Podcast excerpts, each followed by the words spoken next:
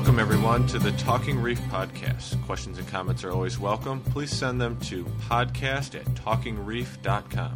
And don't forget to visit our website at www.talkingreef.com. Now, here's the show.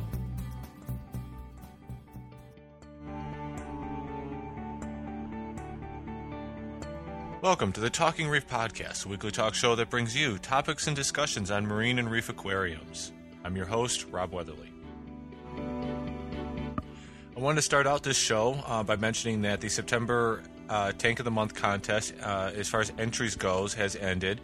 Uh, the entries are going to be gathered together. The top five will be picked out of that, and they will be posted up on the Talking Reef website for everybody to vote on. Uh, so that's probably going to happen in the next uh, few days. So keep an eye on that. Uh, I think uh, probably by Saturday or Sunday the entry should be up. So make sure that you head over to talkingreef.com and vote for the winner for the Tank of the Month contest for September. Another quick thing that I wanted to mention. Now, I'm going to get into the details of this after the show or after the topics that we're going to cover, but I just want to let everybody know that we're going to be doing um, a new it's called a shirt of the week type thing, uh, and it's t- basically Talking Reef has started uh, officially selling various apparel. We're going to be doing shirts, sweatshirts, uh, all that different types of stuff. We've got a lot of stuff available. We put a lot of work into getting this stuff together. Um, but uh, stay tuned to the end of the show so you can hear how this uh, shirt of the week thing is going to work. And uh, for the first topic, uh, we're going to be discussing something regarding feeding corals. Uh, this is a topic that came up in the forums, and I thought it would be a good thing to kind of reach out and uh, let everybody know about. And as we get into this first topic, I want to remind everybody that this show is sponsored by Coral Dynamics. Coral Dynamics specializes in quality captive propagated corals, clownfish, cardinalfish, and seahorses. Make sure you head over to coraldynamics.com and check out all the great specials, sales, contests, and everything that they've got to offer. So now, getting into this con- this uh, not contest, we're talking about a topic here um, the the topic here, and it's about feeding corals. Now, uh, some of the questions that come up in that had come up in the forums were. Uh, do corals need to be fed? Uh, how do we feed them? This, that, and the other thing. And specifically, uh, the question came up about, you know, do they even have mouths to eat with? Do all corals have mouths? Do all corals need to be to be fed, and do they eat? Now, in an attempt to answer this, I, I, I could kind of go and cut right to the, the point and answer that, but that just wouldn't be talking reef style. So, what we're going to do is I'm going to give you a little bit um, of the basics behind that. Now, to start off with, I'm going to, you know, corals are all in, in the phylum called Cnidaria. Now, I, I'm going to give you the definition of this as it's as it's given in Wikipedia, uh, and this should kind of set the foundation here. Uh, Cnidaria, which is spelled C N I D A R I A. I'm sure you've all seen it. Uh, the C is silent and it's not pronounced. It's pronounced Cnidaria. So, Cnidaria is a phylum containing some 11,000 species of relatively simple animals found exclusively in aquatic, mostly marine environments. Cnidarians get their name from cnidiocysts, which are specialized cells that carry stinging organelles. The corals, which are important reef builders, belong here, as do families of sea anemones, jellyfish, sea pens, sea pansies, and sea wasps. Cnidarians are highly evident in the fossil records, uh, having first appeared in the Precambrian era. Now, this really is going to lay some of the foundation. It really gives some basic biology, um, organizational history, uh, as, to how these, you know, where corals fit in in, I guess, the, the family tree of, of all life and how they're classified. Now, the important thing uh, that I wanted to get across here is that corals fall into the same category as these uh, sea anemones and jellyfish and sea pens and, and so on and so forth. Uh, in that they they all have these stinging cells. Uh, these stinging cells are what's used uh, you know they're used for defense and the key thing here is they're used to capture food uh, and they all have these mouth parts now they're technically they're not called mouths they're, they're usually referred to as mouth parts they're uh, you know as in most uh, animals that are at the basic level like this it's you know, it, it's this everything that goes in the mouth also comes out this mouth. So it's more like a mouth part. It's everything goes in and out the same spot. Uh, I know it's lovely graphic. um, so now that we know that they all have these mouth parts, uh, and they all do have the ability to catch food, uh, does that mean that they all need to be fed? And the answer to that is absolutely. All corals, every coral that you put in your tank must eat. Now, the the big question here is what do they eat? Now, when it comes to certain corals that we're familiar with, uh, we'll start off with the most basic, and uh, for these corals, they're going to indirectly be fed with light. Now, really, what's happening here is we're feeding the zooxanthellae. The zooxanthellae are the photosynthetic symbiotic algae uh, that are present within the tissues of these various types of corals. And what happens is you being like most uh, photosynthetic creatures, algae and plants, uh, they're going to metabolize the use the light to metabolize certain compounds and create uh, sugars and food sources, basically.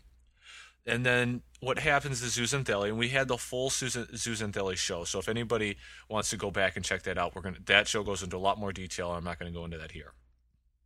But essentially, the zooxanthellae are extremely efficient in this process, and they are uh, great overachievers, if you will.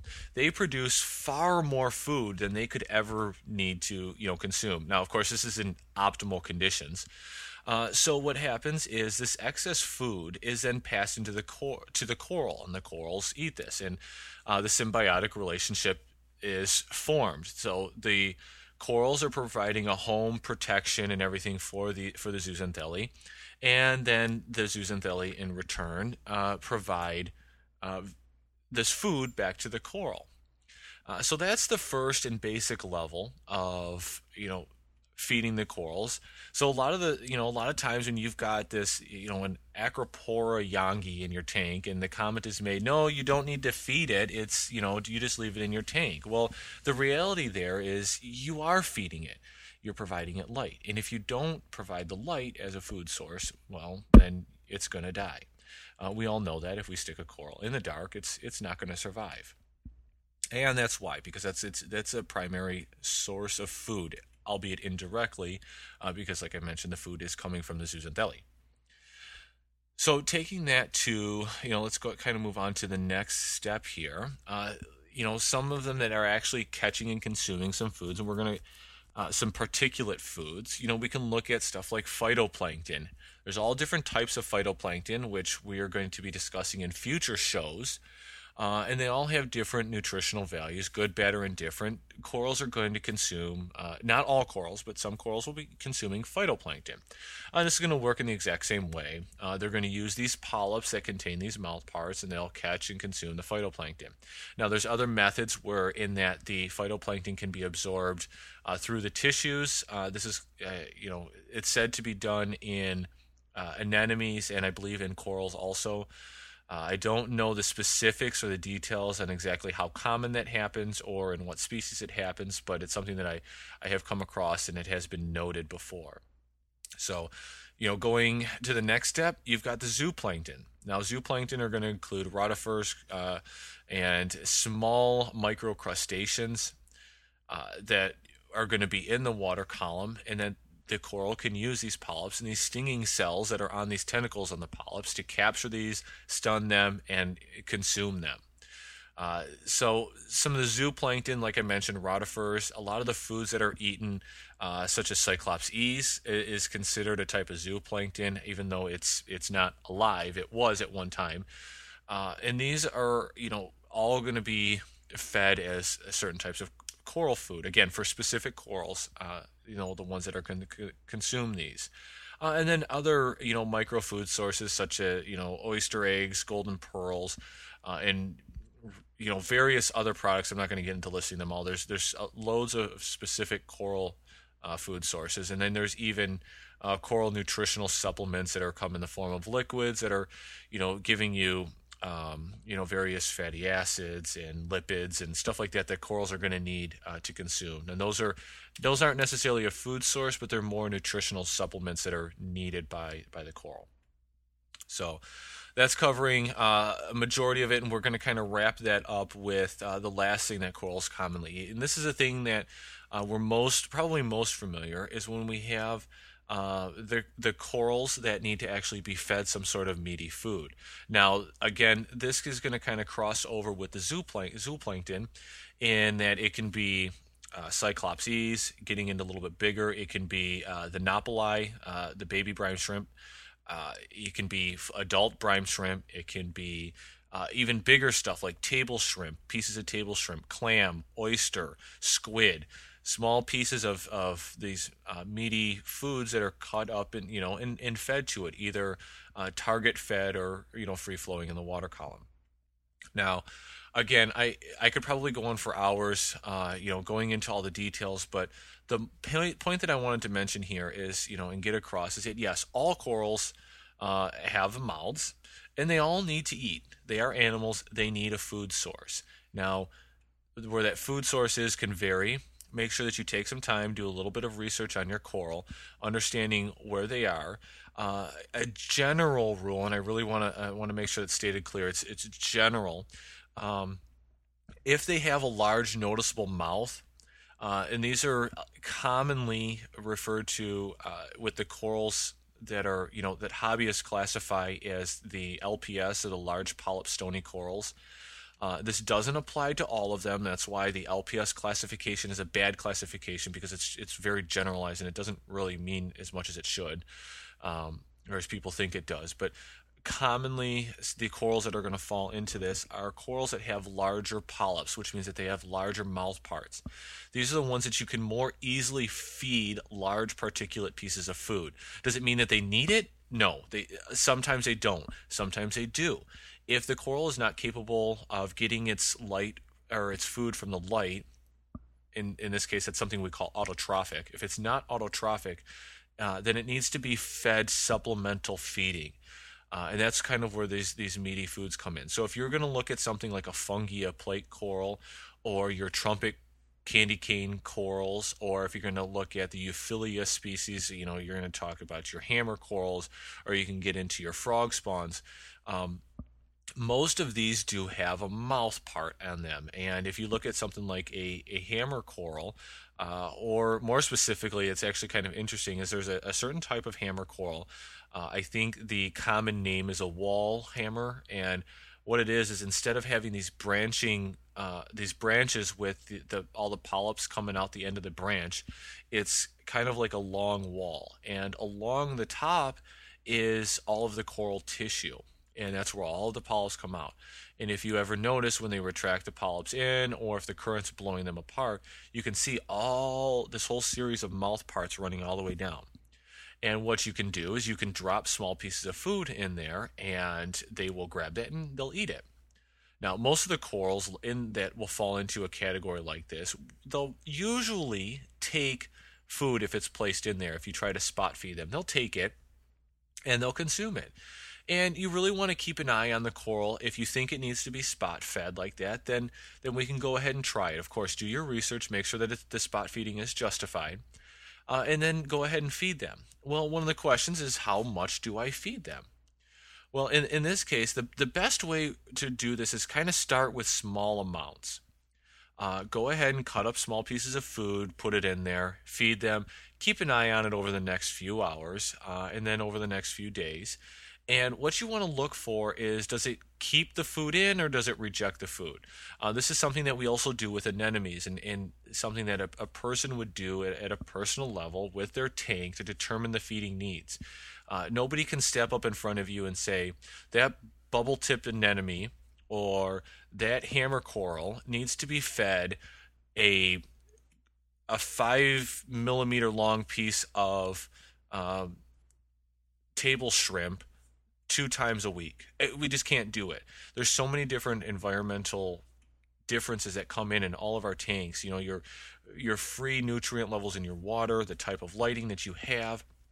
So there's no hard fast rules. So usually what I'll say is you'll start with a small piece of food, give it to the the the coral, the anemone, uh, the cnidaria, whatever this that happens to fall into this category.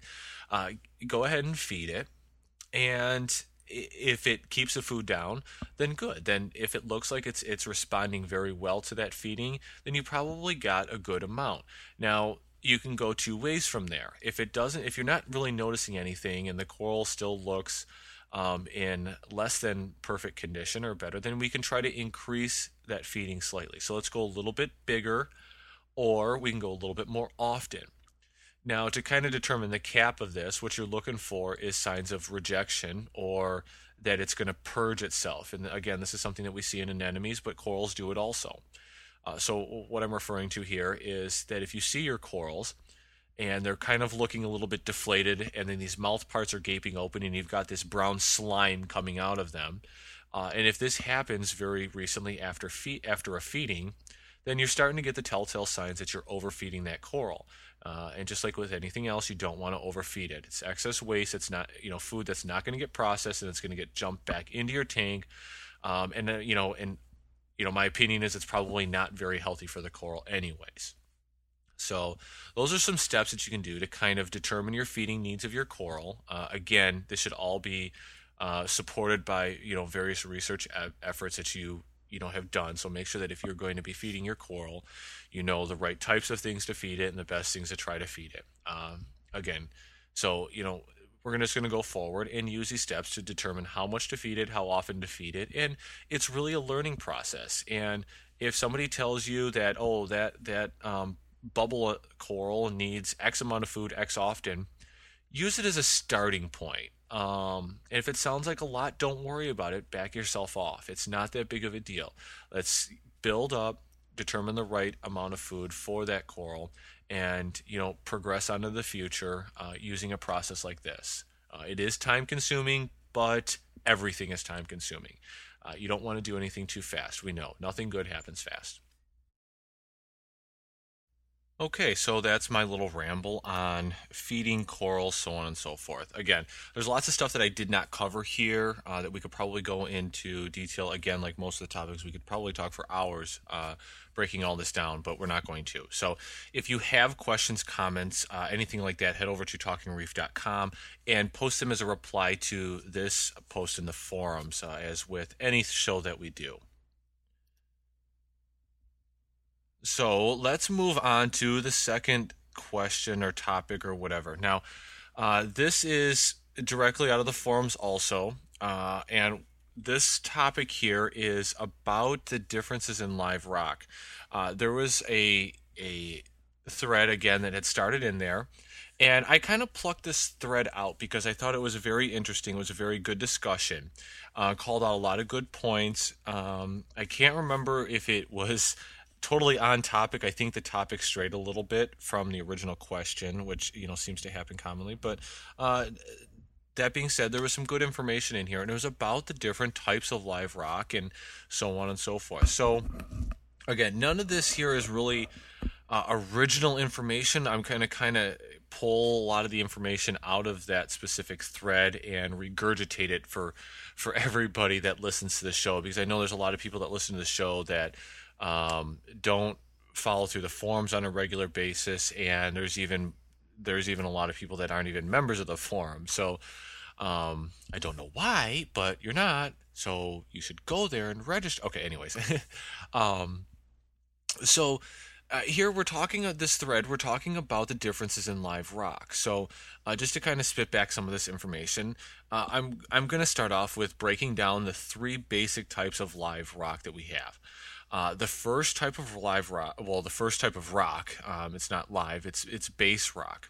Uh, again, this is uh, the same thing as live rock, except it's not live. So it's it's the same components, same materials. It's it's got the the calcium carbonate type base to it. Um, it just doesn't have any of the, the life in it or on it. Uh, so it's it's it's usually very porous. Uh, it, it's usually, you know, it, you can usually go to your fish store, you can pick them up very cheap, uh, and they're good for, uh, you know, building up the base of your tank. Uh, and then placing your live rock on top, or actually, I mean, some people do them all in uh, base base rock. Now, th- that's a term that I use. That's how I use base rock. There are some people that will use ugly live rock. So it's live rock. It's just not pretty rock. Uh, they'll use base rock in that term. Uh, you know, they'll use the term base rock with that type of live rock. In that, in that case, they're referring to it as you know, again, simply ugly rock that you don't want as, in the presentation part of your of your tank. It's going to go at the bottom of your rocks. It's going to go in the back of your rocks. It's going to be used as the base foundation. Uh, but for this conversation, uh, base rock, and the term base rock is going to be used uh, to refer to uh, dead rock, rock that's not alive. The next type of rock that we're going to talk about is the halfway point between uh, full live rock and base rock. And then this is going to be uncured live rock. Now, an uncured, uh, what I'm going to be referring to is live rock that uh, you're going to get if you order online. Uh, live rock that you're going to get from the local fish store uh, if it's just coming from a shipment and hasn't been sitting in their tank very long. Now, I know I covered a lot of this in some other shows, so I'm, again, I'm not going to dive into detail uh, on this part, but basically, uh, again, you're going to get the stuff you're going to put in your tank. Um, it's going to have a lot of die off on it. Most of the stuff on uncured rock is dead or dying. Uh, it's it's going to be a source of life and diversity in your tank, but not as much as fully cured live rock.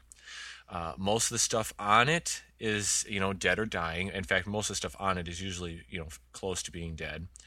Um, getting into the stuff inside of it, you're going to usually still have your bacteria population, which is a good thing.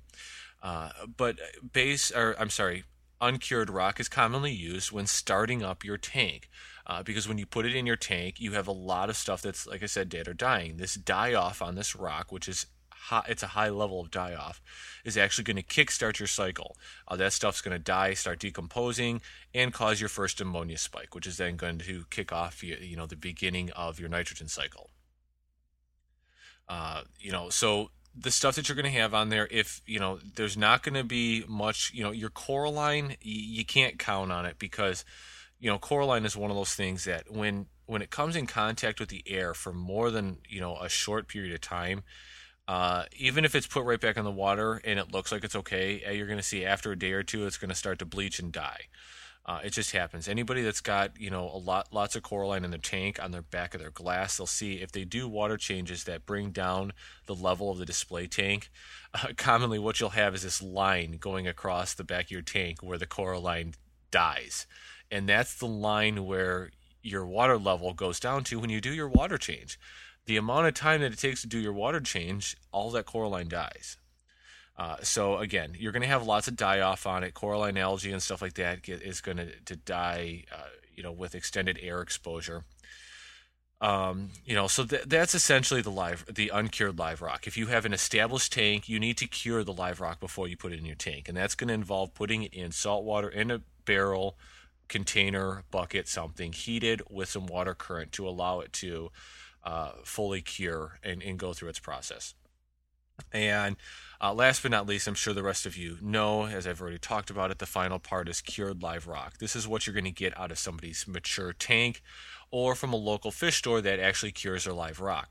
Uh, in that they get it, it's in a tank, it's been in a tank for more than a couple days uh, that the process is, you know, the curing process has had a chance to take place.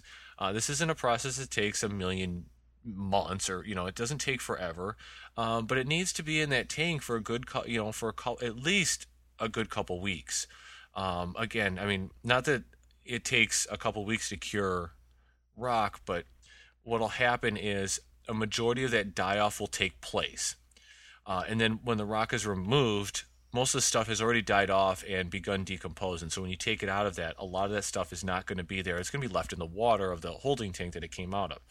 Uh, when placed in your tank, you'll still have some of the effects of working with the uncured uh, rock, but they won't nearly they won't be nearly as drastic.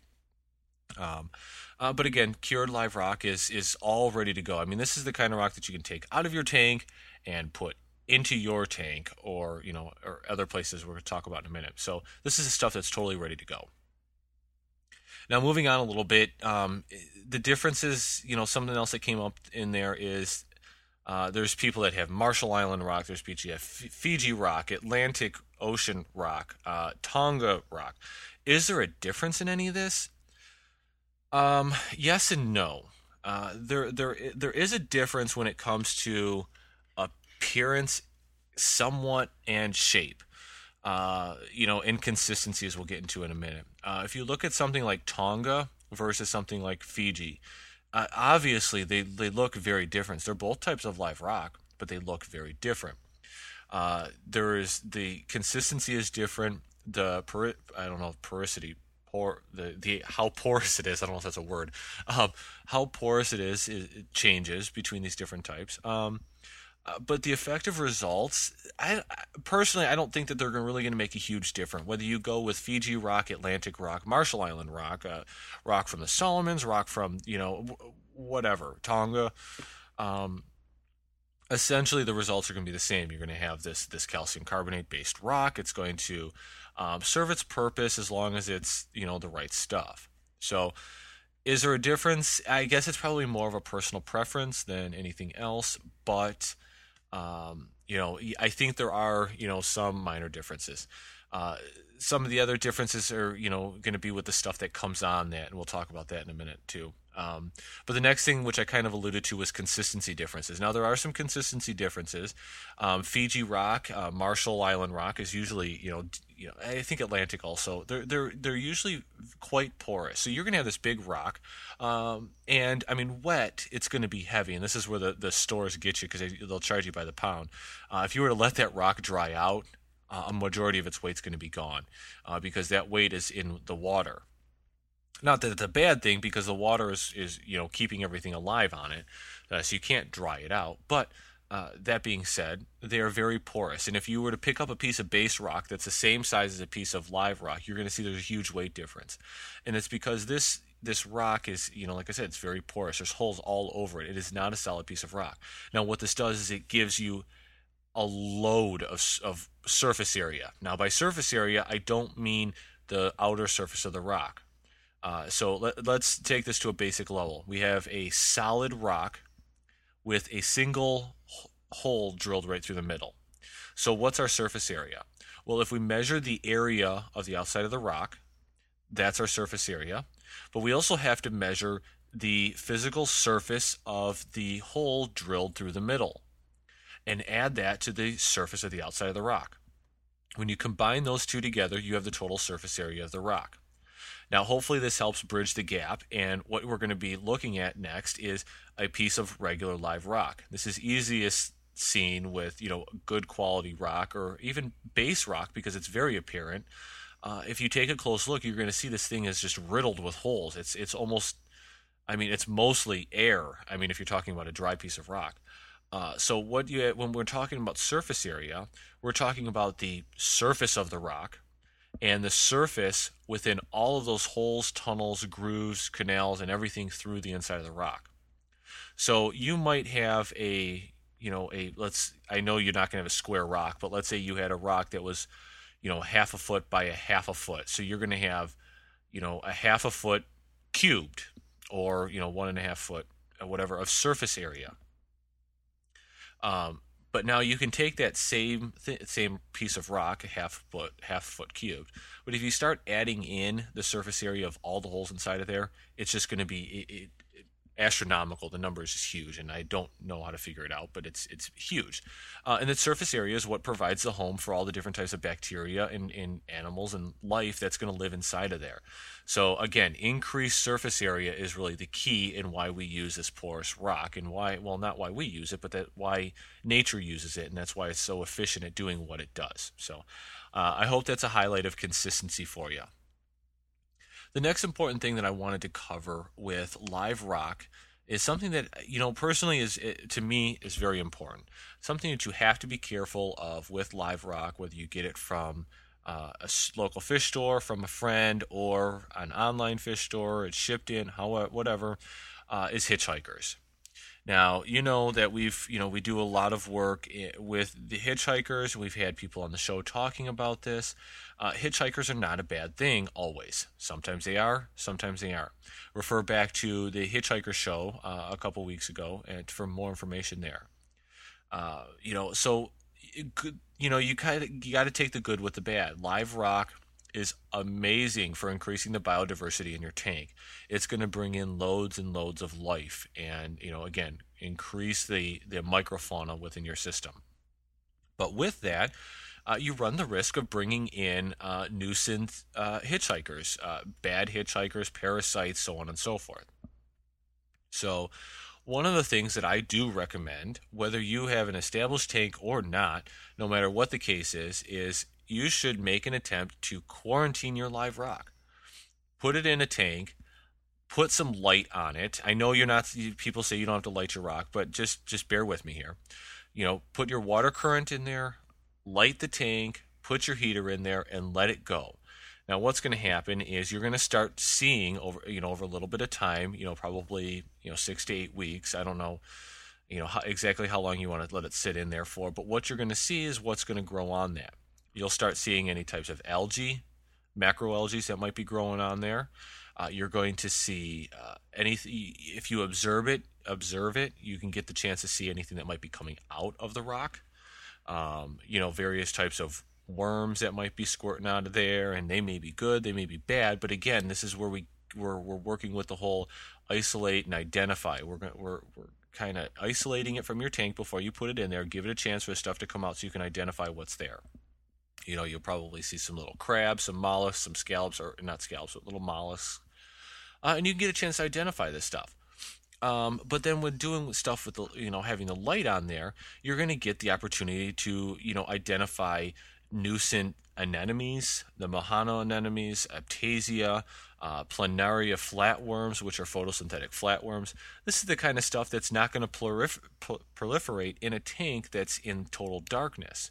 So you don't need metal halides over it. Hell, you probably don't even need uh, power compacts over it, but just get some light over it, and it should spark you know any of these types of things to grow in there.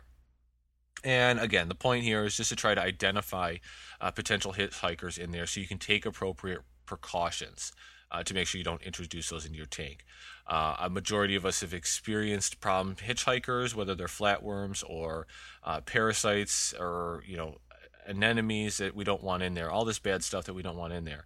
Uh, if we can set up some time, take, put aside some time, and try to go through this process with our rock, uh, hey, it, it's for your benefit. If you choose not to do it, it, that's totally your call. Many people don't do this and still have success, but uh, it, you know you're going to run the risk of introducing stuff in there. Now, is this a foolproof method? No, but I think it increases uh, the chance that you're going to be able to identify uh, potential hazards to your tanks or risks to your system. So, all right, well.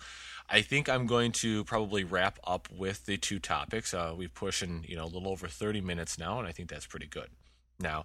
Uh, I did release a show this week. Uh, it was the video episode. Uh, it was, you know, honestly, uh, it was something that I realized that I didn't cover very well when I did the phytoplankton show, so I didn't want to go back and cover that. Uh, and so the thing was, it was a very basic topic. Uh, it was very short, uh, so I felt that doing another show was was a good thing. I, I didn't want to leave you all hanging with a little nine minute video that was very basic. So, um, you know, future times I might not be so be so capable of doing a second show, but you know, hey, this week I'm going to do it for you. Um, some of the other things that I wanted to talk about now that we're done with the two main topics, um, you know, we're going to kind of move into the community update part. And the first thing is that the item that I mentioned in the beginning of the show, and that was on this shirt of the week thing that we're going to be doing. Starting today, uh, what we're going to be doing is uh, is these they're, they're phrases on these shirts. Uh, so each week we're going to have uh, a series of different apparel. We're going to have various types of, of t-shirts, sweatshirts, hoodies, all that stuff. And they're going to have the Talking Reef logo on the front and a funny catchphrase on the back. Um, these they're you know like I said they're going to be available multiple different styles. You're going to have shorts, t-shirts, sweatshirts, long sleeve shirts, you know all this I think polo shirts, all the different type of stuff. Um, and these shirts are going to be up uh, on the on, on, the site for you know they'll be available. Uh, these shirts are going to cost twelve ninety nine. Uh, well, some of them are going to cost twelve ninety nine. Uh, I think they're going to start at around ten ninety nine, something like that. Uh, and they're going to whatever whatever the price it is. Again, if you're buying, you know, if you're going to look for something, you know, bigger, heavier sweatshirt, something like that, it's going to cost a little bit more. But uh, point being, they're going to be at a discounted price uh, the first week that they're available. Uh, so what we're going to do is we've got a whole list of them that we're preparing and we're going to be releasing. Um, and they're only going to be available at this price for the week that for the first week that they're announced. So, uh, starting this week, uh, we've got you know the the phrase of the week that we're going to be doing. Again, on the front of the shirt, it's going to have the little Talking Reef logo, and on the back is going to be our catchphrase. Uh, and this week's catchphrase is "Hey baby, nice ras um, you know, okay, you guys can work with that however you want. Um, but that's going to be the catchphrase of the week and it's now you know it's available on these shirts. It's on the back of them. Um, it's it's it's really cool. You've got to head over. There's going to be links on the sites. you will see them once this shows up and uh, released to everybody. You'll see the links. Uh, but again, these, the, they're going to be available at this discounted price for the first week that they're available. Uh, after this first week, when the next shirt is released or the next catchphrase is released, these shirts will still be available the price on them is going to increase by a couple dollars and they're going to get moved to an archive section. They'll still be available. You'll still be able to go back into them, but you're not going to get the cost savings that you, you know, we would. So what we want to do is we want to get these new shirts out there, give the opportunity for everybody to buy them at a discounted price. Um, but they're all going to be out there. Uh, again, these and these shirts are going to be available starting today. So right now you're listening to this, you can head over there and you'll be able to get these. And not to just keep rambling on about this, but there's lots of other stuff that's going to be available in there. We're going to have standard shirts, uh, you know, standard sweatshirts that are only going to have Talking Reef logos on them. They won't have all the catchphrases on them, uh, you know, so on and so forth. Um, and then there's a whole bunch of other stuff. We're going to have journals. We've got handbags, um, you know, kids' clothing, license plates, and oh, Varian, we've got magnets, fridge magnets. um, so make sure you check out that because we are going to have fridge magnets too, uh, and all different types of stuff. We're working on a couple more items that are going to be added up there, uh, even some postage stamps with the Talking Reef logo, and hopefully we'll be able. We're going to start selling some co- hard copies of the podcast episodes on CD. Uh, again, you know, this is all done through, I'm sure most of you are going to be familiar with it when you go see it. It's done through a CafePress store. Proceeds of all these products uh, in you know, there's not a whole lot that's made on these. You know, we're not collecting, we're not going to get rich off of this, but um, the the markup price is very very minimal, and hopefully it's going to be enough to cover the cost of running the store and getting the stuff going. But uh, I really want to get this stuff out there to you guys and give you a chance to get it. Uh, one of the important things I want to get it out because it's it's MACNA time, and I would just be thrilled to see and hear that there was loads of people at the MACNA conference with Talking Reef apparel, Talking Reef shirts uh, t-shirts, sweatshirts, so on and so forth. Uh, so if you get something like this and you go to MACNA, take a picture of it, send it to me. I'd love to see a picture of you at MACNA with Talking Reef uh, swag. So, all right, that's enough about that. So again, we're going to be doing the shirts, phrases weekly. Each week, a new one's going to be announced. So look forward to that each week. Uh, the next thing I wanted to mention, uh, the Talking Reef Forums, we have some forum leaders. Uh, this is a new kind of role that was set up. Uh, there's all the details in the announcement on the website. I just kind of wanted to make it known to everybody uh, that hasn't caught the announcement already.